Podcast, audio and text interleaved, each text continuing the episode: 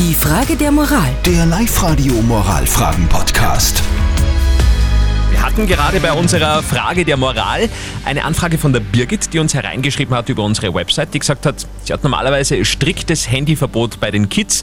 Jetzt sagt sie aber, in diesen Tagen ist halt das Handy schon recht geschickt, weil man ja sonst gar nichts machen kann. Äh, Kann sie die Regeln jetzt lockern oder ist sie dann inkonsequent? Also es haben viele über WhatsApp reingeschrieben und die Meinungen sind ein bisschen, ja, die gehen schon auseinander.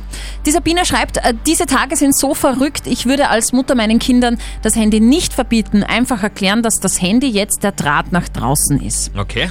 Der Severin schreibt, Regeln sind Regeln, wenn du locker bist, tanzen dir deine Kinder bald auf der Nase herum. Okay, ja. Und die Ursula meint, die Kinder sind jetzt gerade so arm, müssen zu Hause alleine lernen und dann willst du ihnen noch das Handy verbieten. Das geht gar nicht. Okay.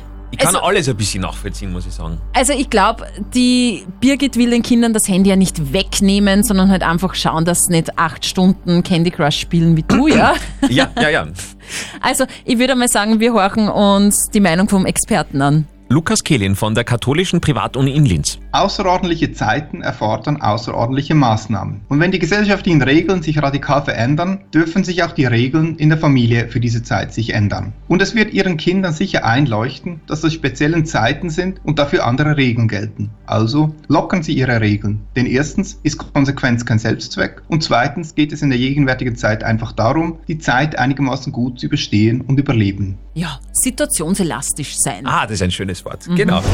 Die Frage der Moral. Der Live-Radio Moralfragen-Podcast.